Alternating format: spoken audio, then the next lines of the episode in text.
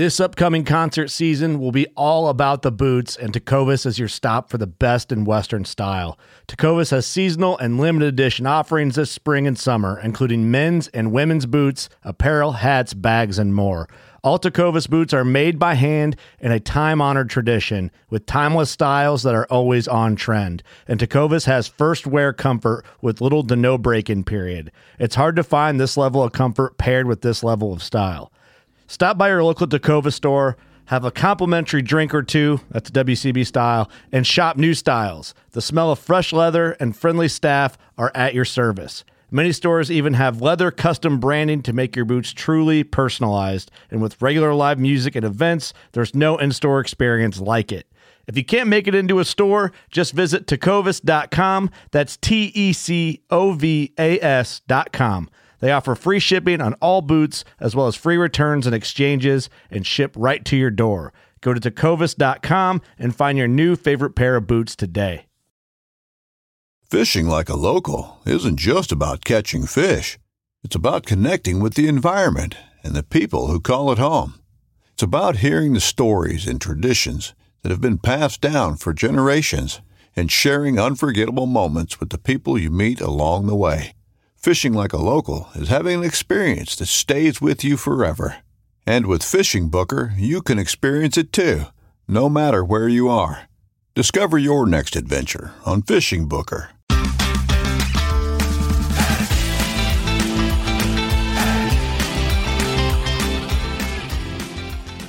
Hello, and welcome to the Publicly Challenged Podcast. I'm your host, Luke Oswald, and I hope you join me on my quest for knowledge to become a better public land hunter, angler, and forager. Stick with this, and who knows, maybe we will learn something together.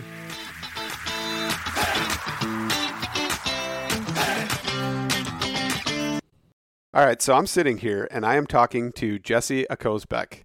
And uh, Jesse, would you like to introduce yourself? Yeah, I would love to. Um, my name is Jesse Akosbeck, and I run the platform Feral Foraging. It's an education platform which is focused on empowering people and giving them the tools that they need to be confident, ethical, and effective foragers. That's my goal. I like that. So, confident, effective, and what was the one? And ethical. Ethical. So let's kind of talk about that, the ethics of foraging. I think that's a good good thing to talk about. So can we kind of get into that a little bit? What do you, what do you yeah. mean by ethical? Yeah, so generally speaking, and I, I guess it fits into my I would say my my grand scheme of of why I care about foraging and why I want to teach other people about foraging.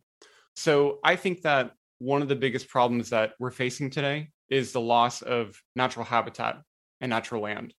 And I think that one of the most effective ways that we can start to reverse that process, to go in the other direction of gaining some of it back, is by cultivating and building people that have a deep investment and a deep relationship with their land. I think foraging is one of the best ways to do that. But along the way, if I were as an educator to only teach people about like, oh, you know, here's this plant here, here's that plant there, you can use this one this way and this one that way, uh, I would be doing a huge disservice. I need to teach you first about how to forage in a way that we all can forage before we all just go out and start picking every plant that we see in the woods. And ethics is one of the most important things there. So I think that if we teach as many people as possible to be ethical foragers that uh, it, it's my way of trying to fight this battle of bringing back and capturing back native land and uh, natural spaces.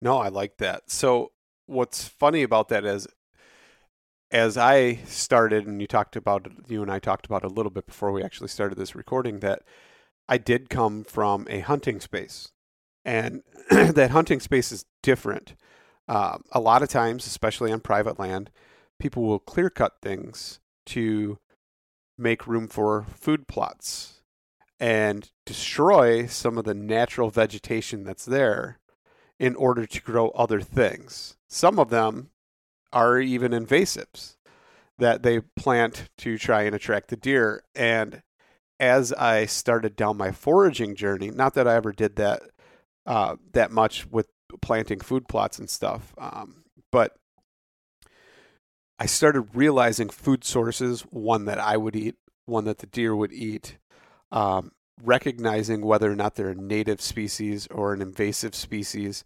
And that all came from that foraging aspect to where I developed that relationship with the plants.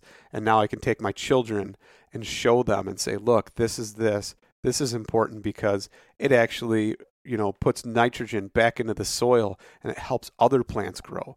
Or this does this and it has a relationship with that. And then you know their eyes light up and they're like wow everything's connected dad. And i'm like yeah i wish i would have realized that at five and seven years old you know? So it's it's really neat to see that. And i can i can tell you know when you're talking about that that's kind of what you're explaining when you're saying you wanted them to develop that relationship so their eyes can be open too and and destruction of habitat you know you don't ever really think about a hunter destroying the habitat but they do as well. And and so many other aspects we're losing so much of it that you know I try anytime I can to, to, to educate you know my children and others that they can learn from it. So I think it's a pretty good thing and, and a great way to try and educate people. Right. Well, and so I talk about hunting a lot and I use it basically as an example of why. So I, I try to convince, or I've tried to convince uh, public land management entities that they should allow foraging and regulate it. So, like, if someone wants to hunt for mushrooms on uh, this piece of public land, you know, people should be able to buy a permit to forage for mushrooms or, or what have you. And I always point to hunting as something that is a parallel to that. Instead of going for mushrooms, we're hunting or we're, you know, hunting, foraging for animals and showing that, at least to my eyes, it's been a huge success. And through hunting and hunters buying a permit every year, that money is going back into the land. I have a hunter friend of mine. He said, even if you don't hunt, if you're a conservationist, if you care about the land, you should get a hunting license because that that money goes into conserving the land further. So it yeah, it's it's all part of the same thing. And I would love to see more programs like that. Uh, because yeah, in in many ways, I think that a lot of times maybe people have good intentions, but but the money just isn't there. The funds aren't there. And so this is yet another way that we can increase that and to bring bring more funding to preserving our spaces, but preserving them in a way that not that we're, we aren't doing this already, but uh, that it brings people closer to the land. Like, you know, someone could donate to some project. Like, oh yeah, you know, that's great that I'm donating to this thing, and, and that's awesome. I think people should do that, and I think way more people would donate if it's like, yeah, I'm donating to this thing because like that that's my land right there, and I take part in it. I I am a part of it. I go out there, and that's where I get these mushrooms. That's that's where I get these plants, and they feel like they're one and the same with it. Because in in many ways, we we are that exactly. Yeah, that's that's such a good point. And like, I quit spraying my lawn, started letting native species come back and start flourishing. You know, it was years ago, and I always, I never truly was like a super well manicured lawn. It didn't look like a golf course, but you know, compared to what it looks like now, is a lot different. And if you have somebody that's in that monoculture mindset that comes over and they look at it, it probably drives them nuts. But at the same time, I don't have to worry about bending over and picking something and putting it in my mouth because I'm not doing anything to it. And it's been quite a while since that. But the diversity in all the plants that are there now is absolutely astonishing. And and to see, you know, not only dandelions but the violets coming back and everything that you can you know possibly think of throughout the different seasons it's starting to be there and it's amazing. Right. Yeah it's funny because i remembered uh, just like encountering uh, a friend of mine's mom like back when i was in college and we were on the college campus and there was these clovers that were growing on the lawn and she was remarking about how ugly the clovers were and it's so funny because it kind of it kind of is what you're talking about with that the monoculture mindset but i think that that's a very unnatural thing because if i were to like pick a clover and show it to you and be like wow look at this flower like yeah that's a beautiful flower in fact so uh, i was actually born in canada and um, my family moved down to. I'm in Alabama now, so we we moved down to Alabama when I was very young. And there's a very common, what many would call weed down here, uh, henbit and purple dead nettle. And when we first found them, my mom would pick them and put them into a vase because she thought they were beautiful. and people would see them be like, oh my gosh, why did you pick this weed? And it's just funny. It's all about perspective. To her, it wasn't a weed. It was this new, beautiful, and they are very beautiful purple flower. It wasn't a weed. So yeah, when when we and that's another part of it is so there's a piece of land close to me that a friend took me to recently, uh, several years back. And it was one of the most amazing ginseng patches I'd ever seen in my life. And and not just ginseng. I mean, the amount of uh, fungal diversity there and biodiversity was crazy. And so for someone to take you to their ginseng patch, that's kind of a big deal because it's a very rare plant. Um, and uh, yeah, as people should be very careful with that, as as they should. And he said, "Yeah, I'm taking you here because you know in a couple months this is going to be developed, and it'll all be gone." And so that was that was a really sad moment. And and sure enough, it's gone now. It's it's not there anymore. And I talked to people about that, and the answer is, of course, because to most people, that land only had value in what you could turn it into houses and sell it for. That's the only value that it had. And if we kind of flip that narrative and we we collectively learn, no, there, there's way more value in in it beyond just being able to be used for timber or turn into a house or turn into a parking lot or whatever it might be. There's value in it just the way it is. I, I think that that starts to change the story and we start to really see things differently. But we have to know we have to know that it's there and that's why i'm so passionate about teaching this stuff and you know trying to reach as many people as i possibly can. Yeah that it kind of reminds me of i was talking to my dad and showing him some different plants he's like you better be careful you're going to poison yourself with all of this stuff. And i said what do you think you're doing with all the food that you're getting from all these uh, you know modern agriculture places and uh, and the grocery stores? I said what do you think you're doing? I said, and then you see this, and I picked up some ground ivy, and I said, this can actually help cleanse your body and remove heavy metals. And he's like, wow, I didn't know that. And I said, yeah, that's that's the relationship that we've lost. The relationship with all of these plants that, you know, some cultures they spoke to them. They had a different relationship than other cultures, but everybody knew how to utilize them and to the best of their ability and and had a relationship with them that we don't have anymore and that disconnect really really takes away from their value and just like you said if you have that disconnect they have no value to anybody and then they just bulldoze it over and it's gone forever it's it's pretty yeah. sad and uh, i think i think it does not take many generations being removed from from that practice to where it's it's really gone.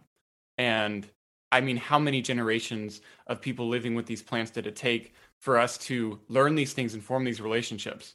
And it's it, you know, if it's gone, then it's going to take that again to get them back. So I'm really big about people who uh, are also teaching kids about this stuff. And I, I, work with my local land trust, and I get to do some kids programs with them. And I I love to to get to do those.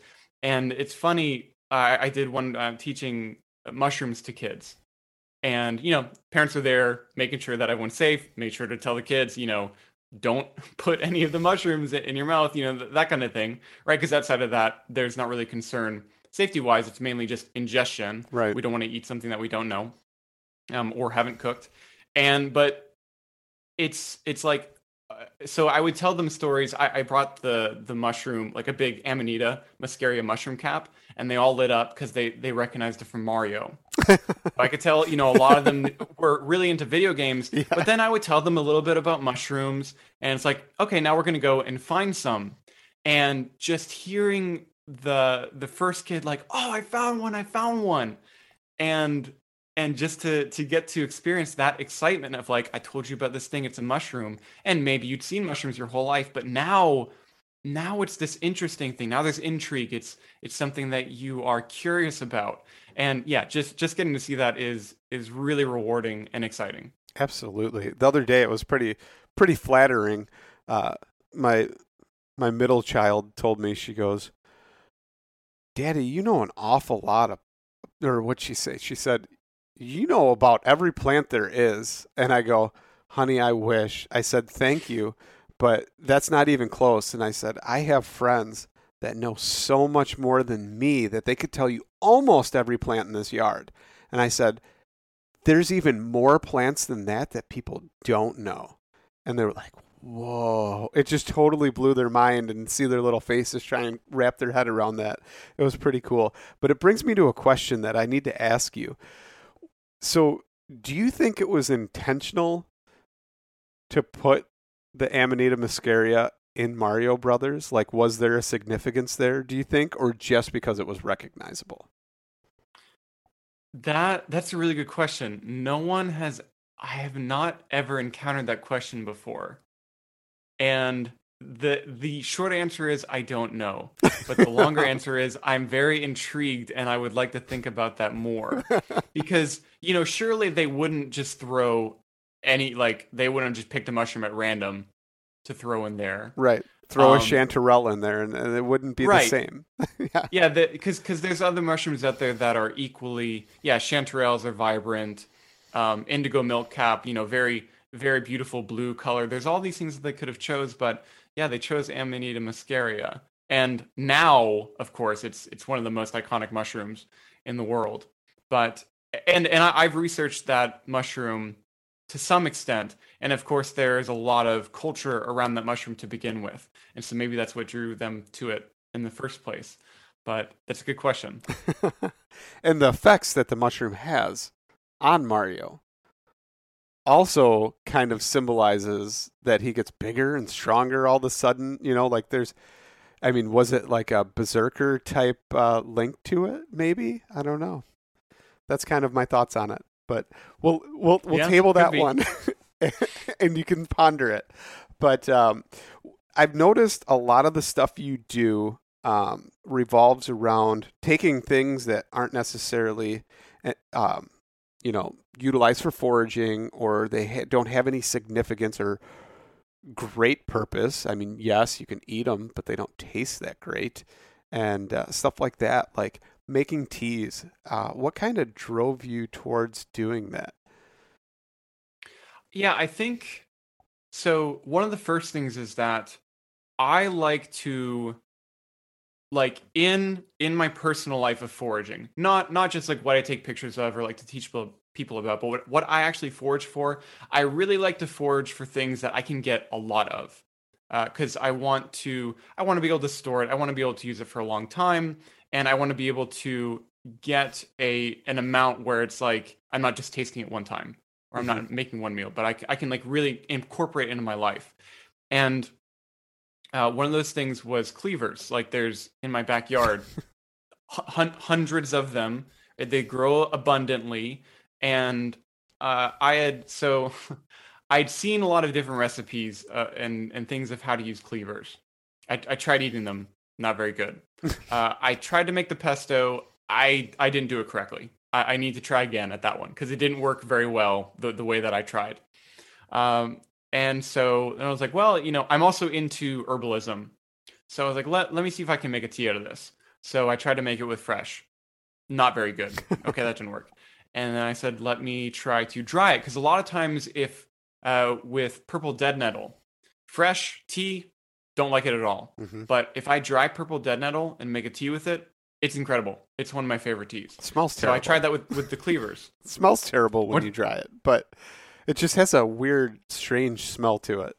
You Yeah, know? and I don't know, like uh, uh, different. Like it's not a know, I- becoming, you know, it's not like a becoming mint to where you're like, oh, that's Right. so nicely fragrant. You know, it's it's like, what what is this? you know, Yeah, I think I think the reason that I like it is because I really like stinging nettle tea, and, and I Mm. was drinking stinging nettle tea before I even got into foraging, really, and it reminds me of stinging nettle tea in some ways, like of a I don't know, it's like a hearty, nourishing kind of flavor is my best Mhm. way of describing it. So I, I I digress. I tried to dry the cleavers and make a tea with that. It was also really bad. So I'm like, well, I I think that I might be out of options here. And I don't I don't know where the idea came from, but I was like, what if I roasted it? And so I tried that and finally had a hit.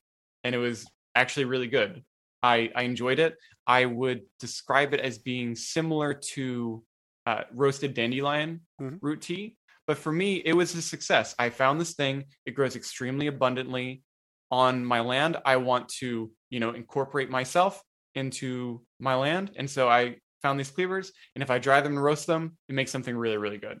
So with a lot of things, I think the same thing could probably be said for hunting. I've heard of, you know, certain animals that people say like, oh, that's a, a trash animal or that's a trash mm-hmm. fish. And a lot of times it's just, no, it, it's just that, you know, the normal way that we cook things doesn't work very well for that thing, you know, but typically there is a process or there is a way to bring out the best in whatever that ingredient, whatever that specimen might be. I totally agree. And like one example of that is a carp. A lot of people don't like it. I've never had a desire to eat it. And then one day a buddy's like, hey, I brined it and smoked it. Give it a try. And I tried it. And I was like, I mean, a little bit of a, a slight fishy taste, but still not bad. I mean, still very palatable. You could put it on a cracker and eat it. And I was like, wow, okay maybe they're not that bad. I mean, it's an abundant resource. Why not go take a couple and do that, and then you know vacuum seal them and put them in the freezer and pull it out whenever, and, and don't tell people. Just lay that slab of fish out and uh, let them start picking it off the bones, and then tell them, hey, that's carp, and they'll be like, what? You know. So different things like that are, are a great way to you know slowly introduce somebody and not even let them know, almost dupe them, and then they realize that it's not a trash fish or trash animal. I totally agree with that. So I got to ask you though. So when you roast it, like how did you roast it? How did you go about that? Yeah, so I um, harvested all of the cleaver and then I dehydrated it. By the way, for anyone who's getting into foraging, a dehydrator is an amazing tool. When I first started, I lost a bunch of what I foraged for because I was trying to uh, dehydrate it like out in the sun and then oh it, it would rain and i just could never keep up with it really well but a good dehydrator i throw it in there and it gets dried and i don't have to think about it. So that's a really great tool for anyone who's getting into foraging. Um, so i dry it and then i actually grind it up into a powder and just throw the powder dry into a cast iron skillet and then i would put it on a really low temperature and i stir it very constantly and then just let it kind of roast until it got to a basically a, a, darkness that I thought was good, and then take it off, and there you go. Then I would use that uh, kind of powder in a tea. Nice. So one of the other things I saw you that you do is you took fleabane, and and did you not? I mean, you made a tea with that, right? I thought there was nothing you could do with fleabane. I didn't even know. Is it actually edible? It's one of those. Um, it it is edible, but I don't like it. so I, it's a fibrous flower, right, with a very very fibrous uh, stem stalk. Whatever I don't know the proper botanist term, but right, yeah, and uh, the leaves are edible too, and, and I tried those, and they're they're okay, but they're not anything that I would go out of my way to consume. Uh, but yeah, I made I made a tea with with the flowers, and it turned out to be not that bad. It it does require so with many other things in the aster family, there's a bit of an astringency to it, so it does well with some sweetening. But the floral flavor, just base floral flavor, is actually really really nice. I was surprised by that. I wasn't expecting it. A friend of mine actually recommended that one to me that I try it, so I said, okay, why not? And it turned out to be quite good. So is fleabane actually like the bane of fleas? Will it? I I know somebody once told me that people used to keep that around their house or, or around their pets, so that would actually keep fleas away. Is that something that you think is, uh, or do you know of that is an actual truth to that? So yeah, I looked into that one, and yeah, and there's also ideas that they would, I think they would use around cattle or things like that to keep fleas off of the cattle from what I can tell, it's more urban myth than it is a thing that actually works. But yet the the name sticks around. and and that's still at least here where I am. That's the primary name that I think people use Right. by it. Right, and I believe by me as well. It's Fleabane. Um, so, what's some other obscure things or or things that aren't kind of in the norm that you've uh, made teas out of? Um, so another one that it's on my mind recently because I've been doing a lot of uh, projects with it is wild lettuce, and so th- this again is kind of in the vein of more of the herbal side of projects. You know, within foraging, I would divide it into kind of culinary edible uses and then we have herbal medicinal type uses and then another one would be even like uh, functional uses like foraging for making uh, a bow drill or for making shelter or things like that. So this would still fall under the medicinal side. And actually uh, so when i was in college and still sometimes now i had insomnia quite often i'd have a lot of difficulty sleeping and I, I was into a lot of herbs at the time, so I, I tried all the things that people typically recommend. I tried chamomile, and I tried valerian, and I tried uh, tart cherry, and, and all these different things, and nothing nothing really worked. And then I ran into wild lettuce, and people talk about how this wild form of lettuce is helpful for sleep. Said, okay. And so I tried to make a tea out of that. And by the way, this tea isn't very good. this is more of a, of good medicine than good flavor because it's extremely bitter. Uh, and that one actually worked pretty well for me. Uh, and I've taken that, and now I don't really make a tea anymore. Now I make a concentrated extract. I actually just made a, a video about that one on uh, that I put on YouTube. And but yeah, it's it's one of those things that I developed a relationship with it very quickly because that plant helped me a lot in what I was dealing with at the time. And so for someone else when it when they approach foraging, it'll be something completely different.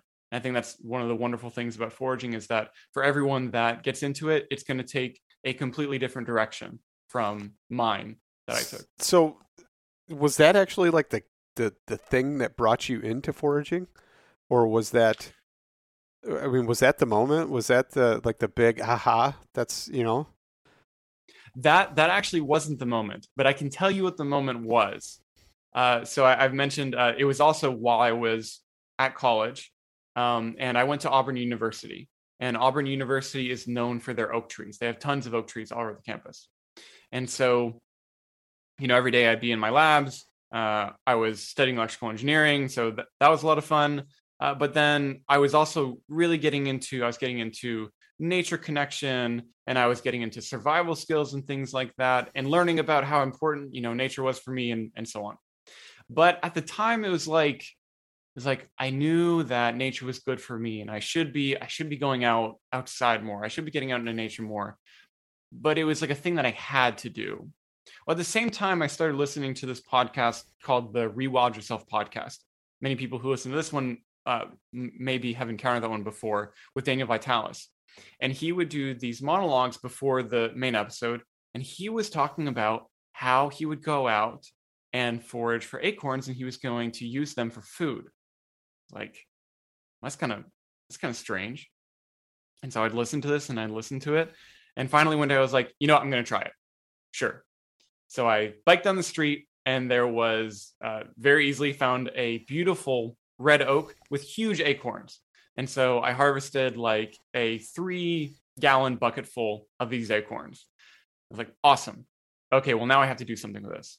So then I learned how to dry them, I learned how to process them. And before I knew it, I had this flour. And I was like, great, well, now I gotta make bread. And I'm not a baker, by the way, but I, I attempted this bread that I made with these acorns.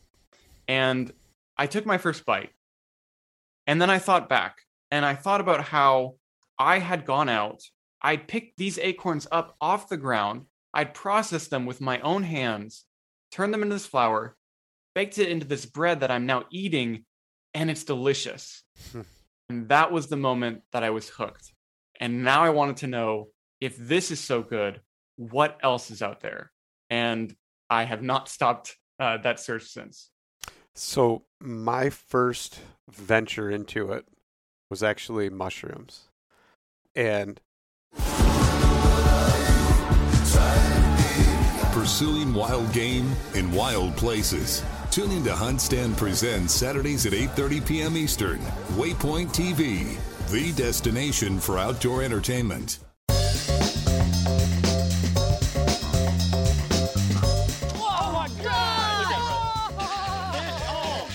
Once in a while, it's fun to go like just full blown redneck on these fish. This is like high tech cane pole fishing right here. From the white sandy beaches to the crystal blue waters, enjoy the best fishing Panama City Beach has to offer during Chasing the Sun. Sundays at 9:30 a.m. Eastern on Waypoint TV, the destination for outdoor entertainment. The first one, of course, the most common, morels. But then after that, it started to become a struggle, and it's like, man, so many people hit the woods, find these morels, and just sometimes even decimate areas, trampling over other things. And I saw that, and I was like, man, that's terrible. What else is there, though? What else should I be looking? What could I be looking for? And so that kind of made me dive into the mushroom world, but I still didn't get into other things until I was sitting in the tree stand one day and as your mind wanders, waiting for deer to come in, you start thinking about things. And I started looking around and I'm like, I can hardly identify anything in these woods. Like, I know that's honeysuckle over there. You know, it's invasive. Didn't know the extent that it actually does to all these, you know, native plants, but I didn't know much else. And I was like, that's terrible. Like, how much food is all around me while I'm waiting for this food to come to me. W- what's out there? And at that moment was when I was like, I need to know more. And that's when I started getting into it. And that's that's how it happened. And then now now it's like I'm sitting in the tree stand trying to ID plants and then I'll look around and I'll see something on a tree like really far off.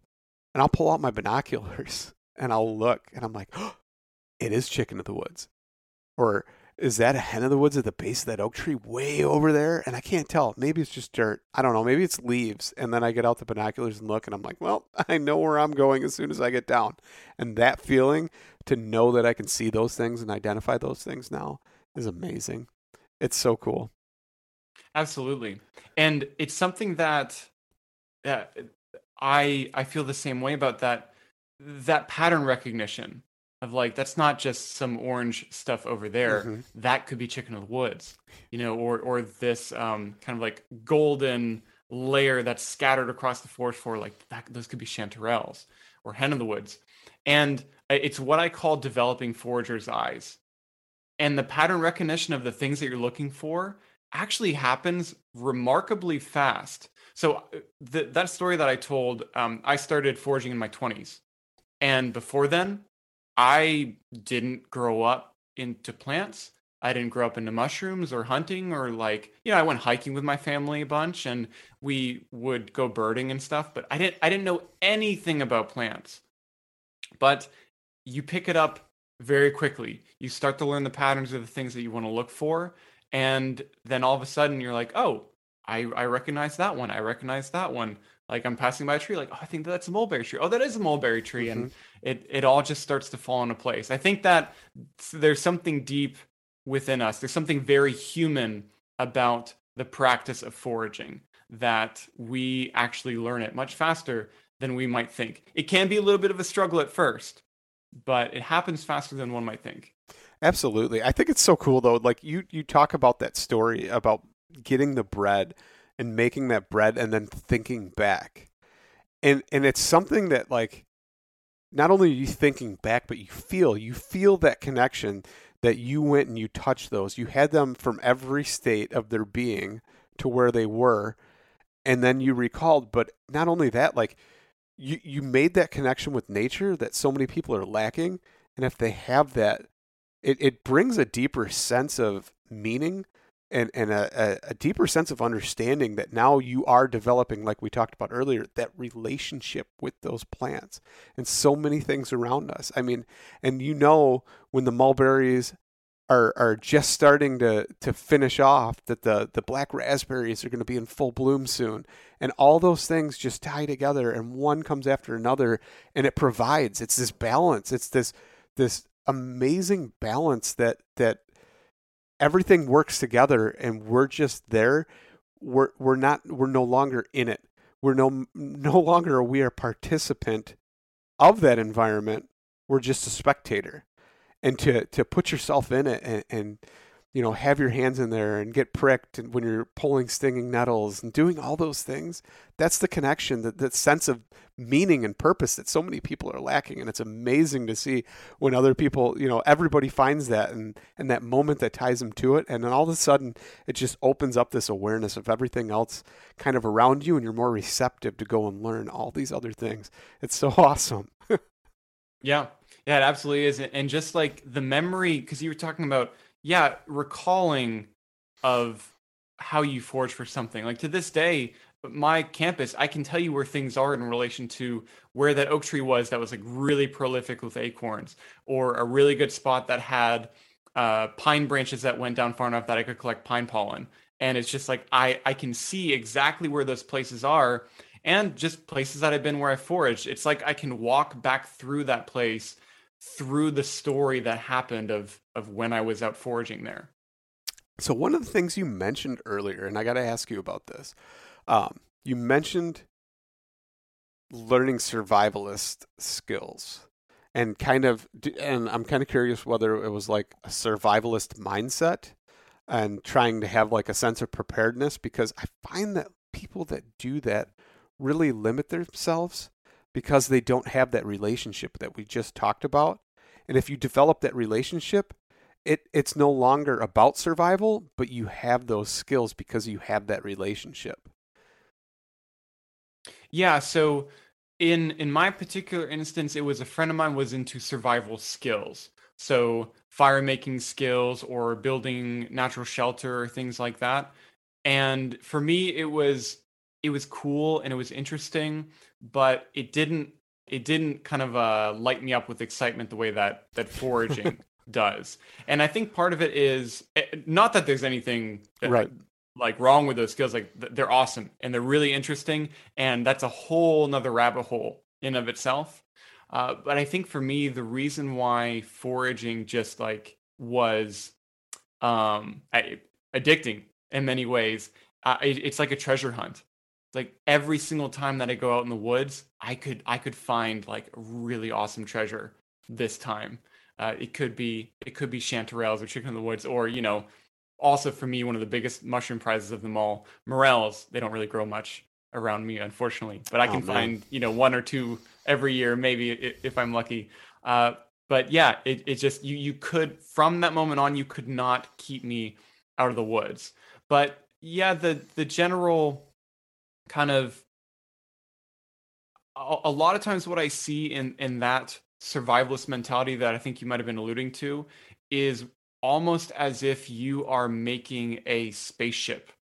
And uh, when you go out, you have on an, an, astronaut suit and you have not connected yourself to the land, but you've actually kind of isolated yourself from it. You're like, I'm going to get all these things and I'm good. I, I have what I need and that's it. But that's really cutting yourself off from a lot that's around you that could make that job tremendously easier if you were to open yourself up to it more and explore it more. Yes. So one of the things you also mentioned was a bow drill and you know foraging for an item to build a bow drill. In my mind and tell me if this is what you were alluding to or not, but I think of like mullein.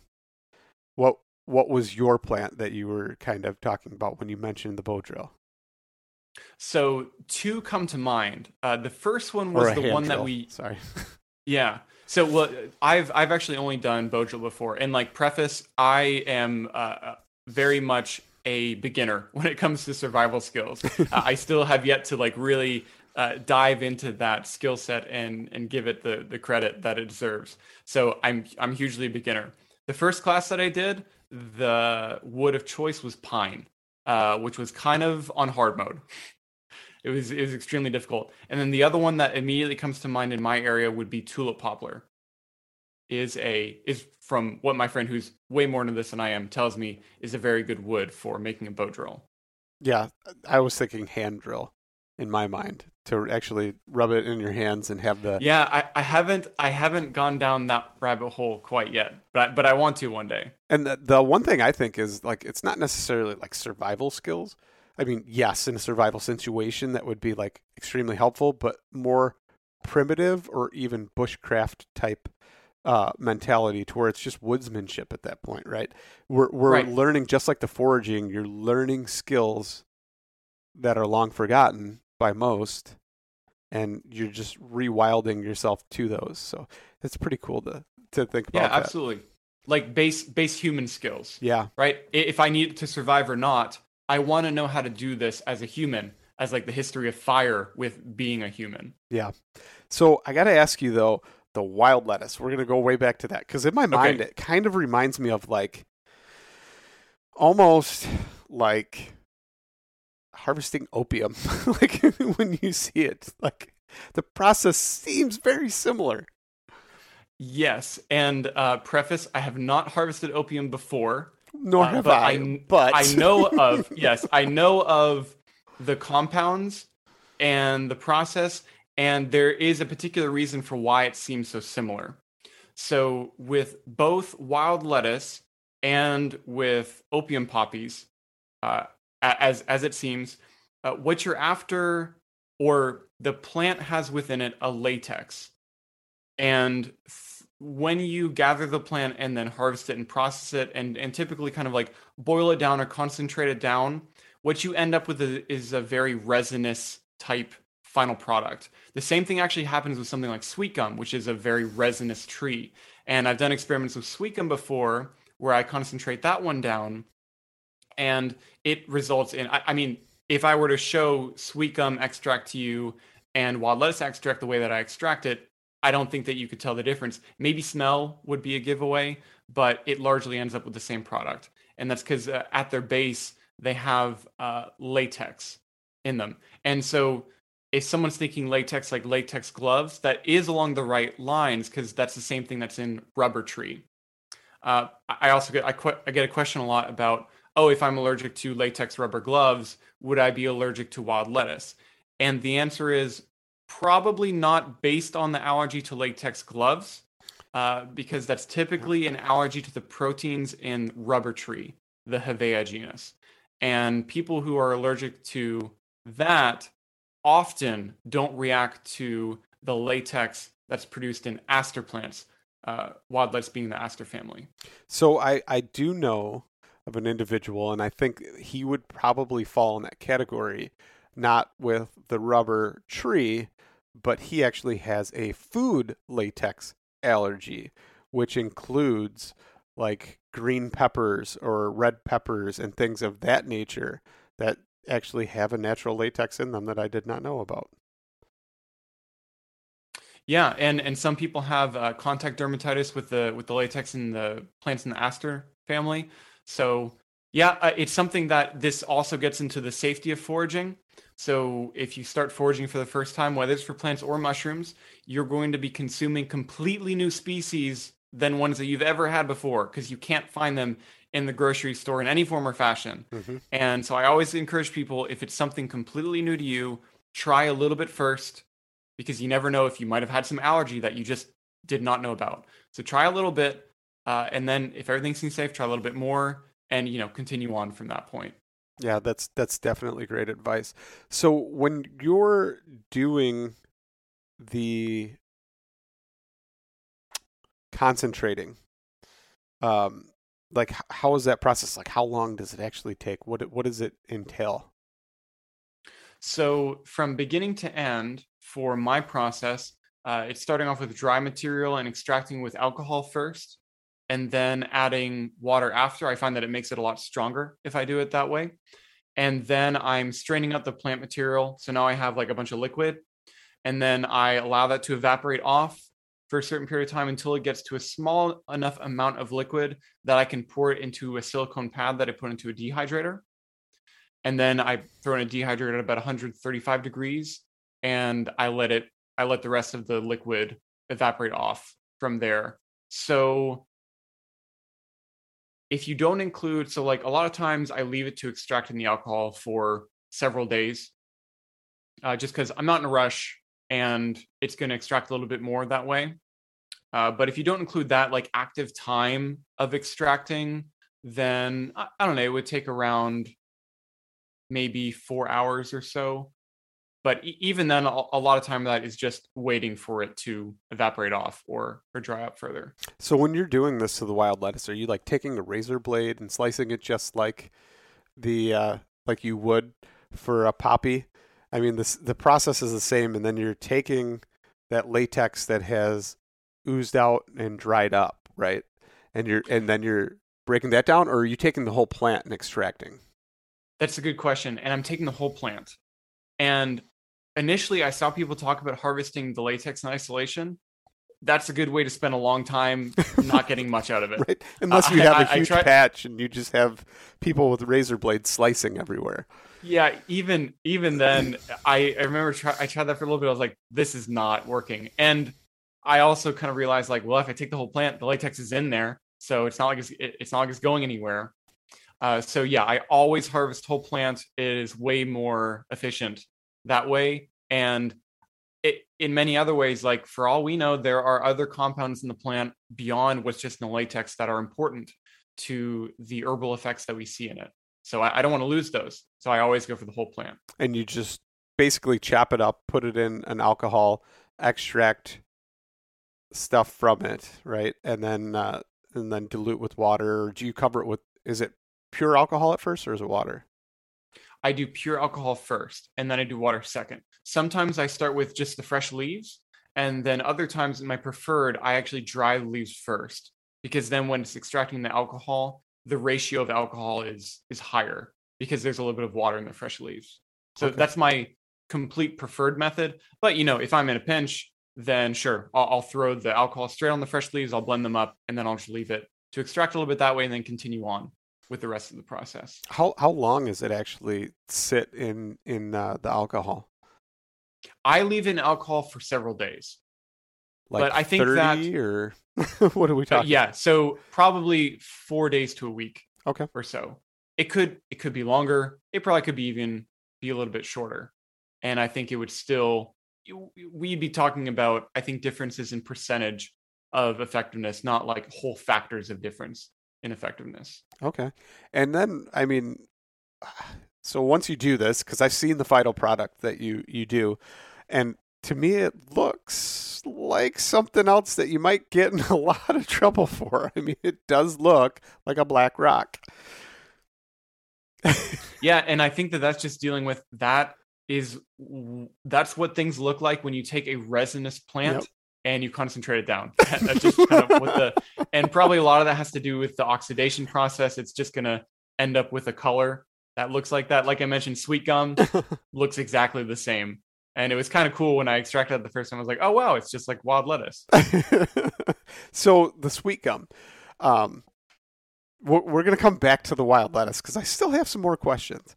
Okay. But uh, the sweet gum, what was the intent or purpose behind doing the extraction process to that?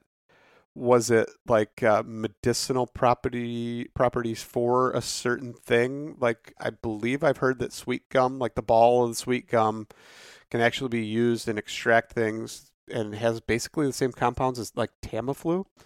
Is that uh, correct? Okay.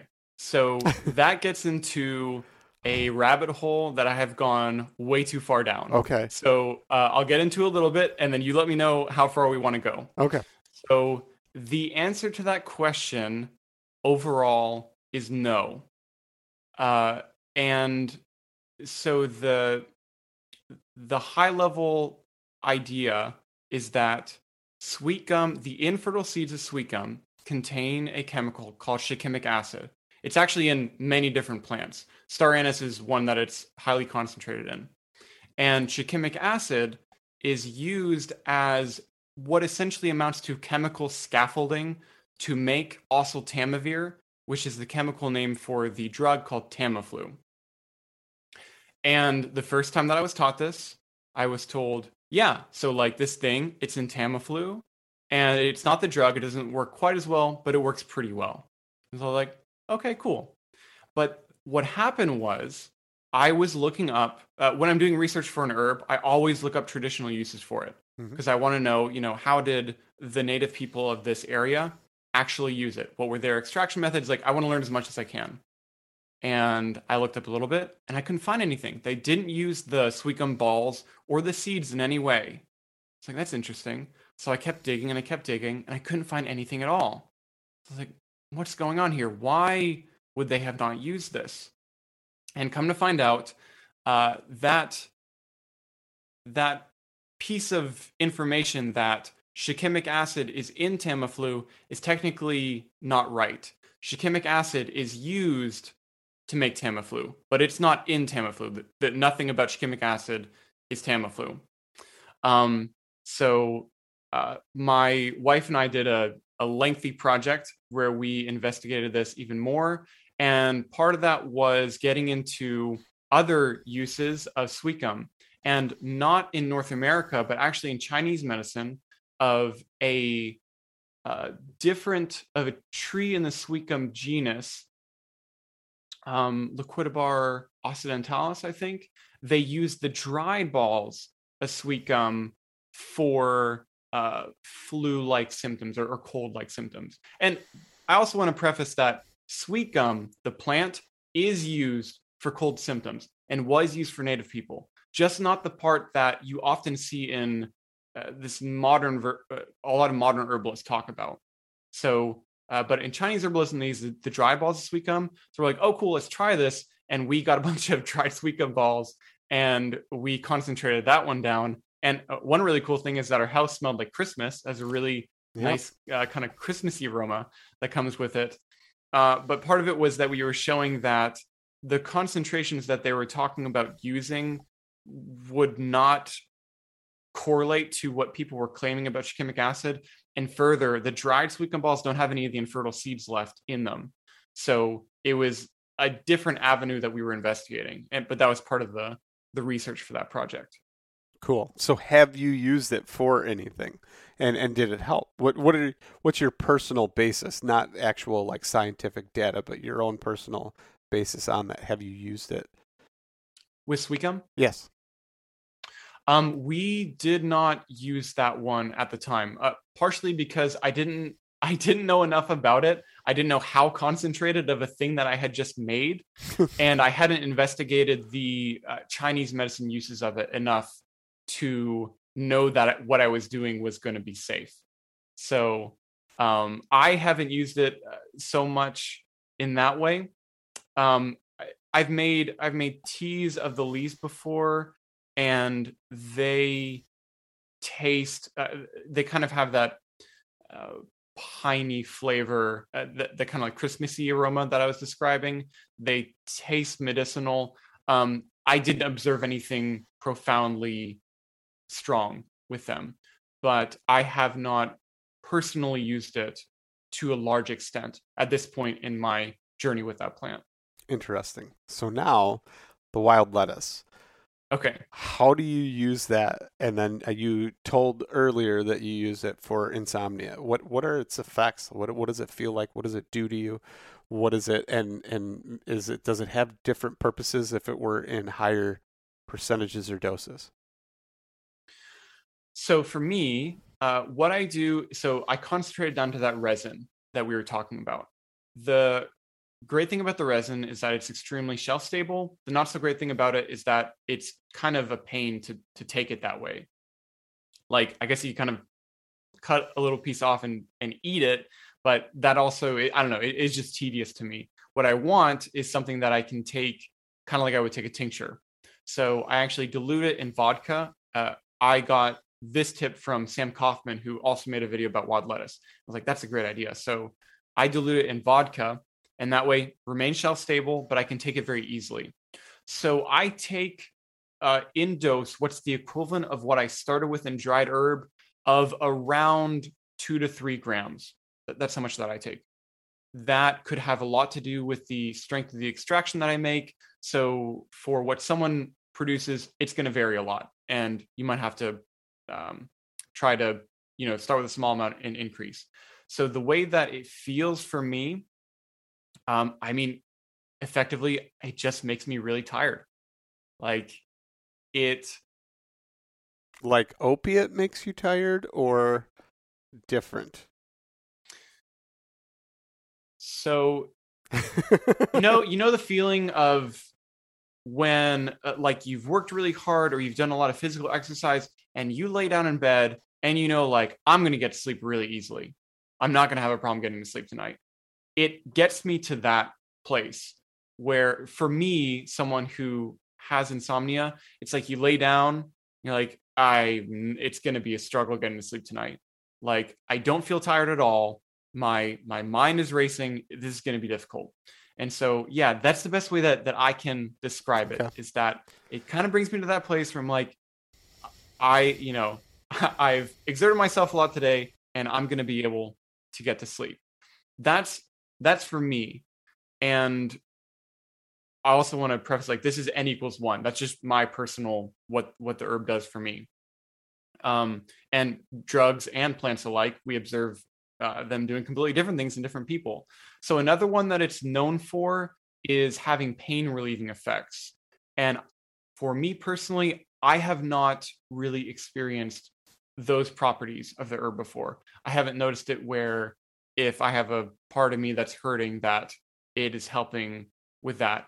But a lot of people um, have commented on videos that I made about identifying the herb or using the herb, and they said that it works for them. So for some people, people uh, people claim that it does have that effect for them. I wonder uh, if maybe it is actual higher dose or more concentrated dose than than maybe what you are utilizing. I'm so curious now about it. I have, I have to dive be. in and learn more.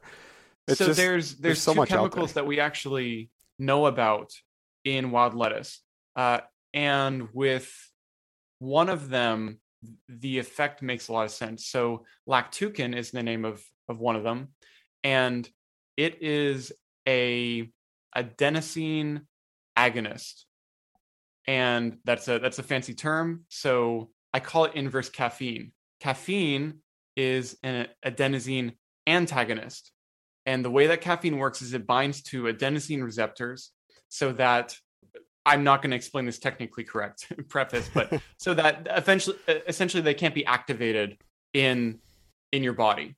Uh, and adenosine is one of the things that's responsible for uh, giving you the feeling of being tired. So when we drink caffeine, we those chemicals can't get to where they need to get to, the, or uh, adenosine can't get where it needs to get to, and so it kind of delays feeling tired.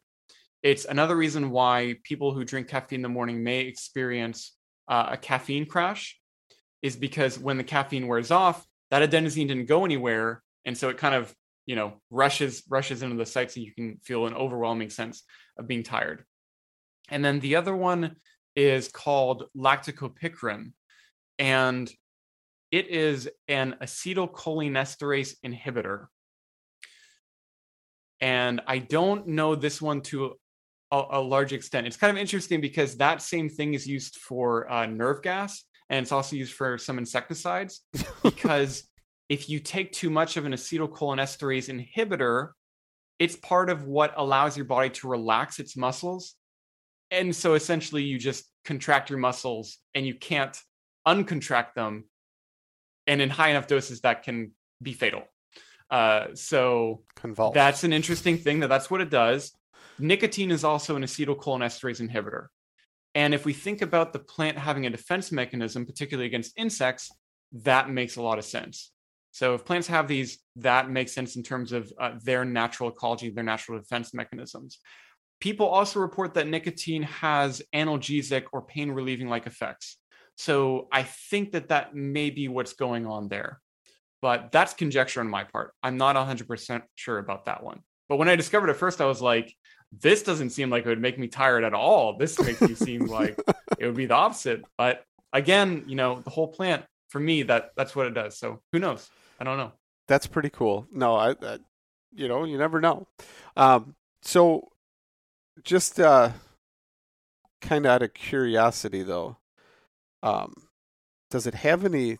I mean, like you talked about the potential bad things, but have you ever experienced any like side effects or anything to where, like for instance, sometimes I have a hard time falling asleep. My nose is a little stuffy anyway, or something, or scratchy. I'll go take a couple Benadryl.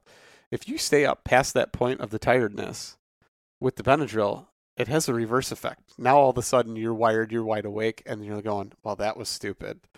So I mean, it, did you ever experience anything like that with it?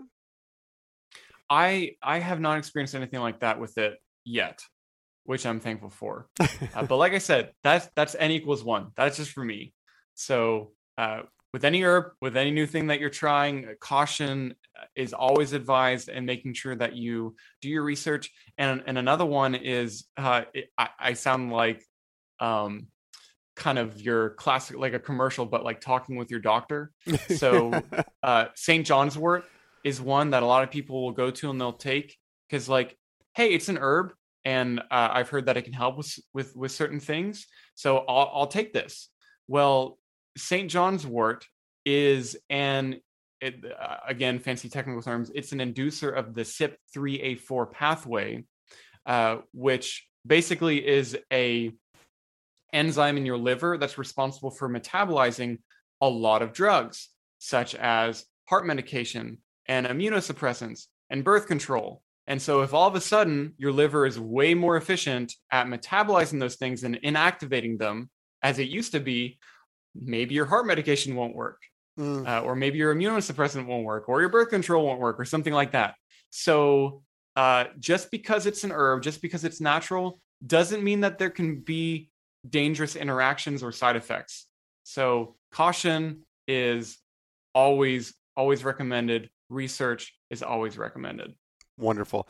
And I think that's actually a good uh, segue into the end here with your PSA of uh, warning to, to everyone. So, uh, can you kind of, as we wrap this up, can you tell everybody where they can find you and your content and uh, maybe get a hold of you or whatever if they'd like to learn more or, or uh, see all your content?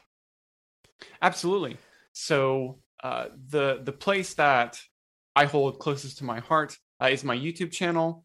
That's where I post videos about how to use different plants, how to identify them. I post both long form and short form content on my YouTube channel. And uh, additionally, I post some extra pictures and stuff that aren't on my YouTube on my Instagram. Uh, and then for longer articles and things like that, I have some articles that I think hunters would find particularly helpful, or or people who are on public land, because it's an article about how to navigate all the the different nuances of the rules and regulations on public land and foraging. That can be found on my website. Uh, that's feralforaging.com. Awesome. I appreciate it. Thank you so much. I wish we would have kind of gotten into that, but uh, we could probably talk for hours otherwise. so, absolutely. Thank you so much. Thank you.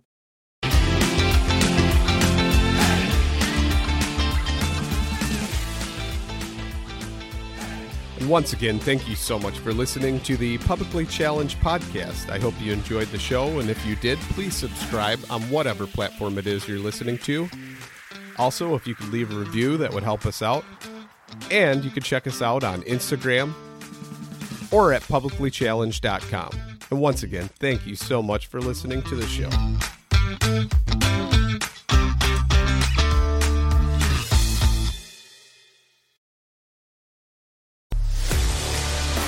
A life that has the stories to back it.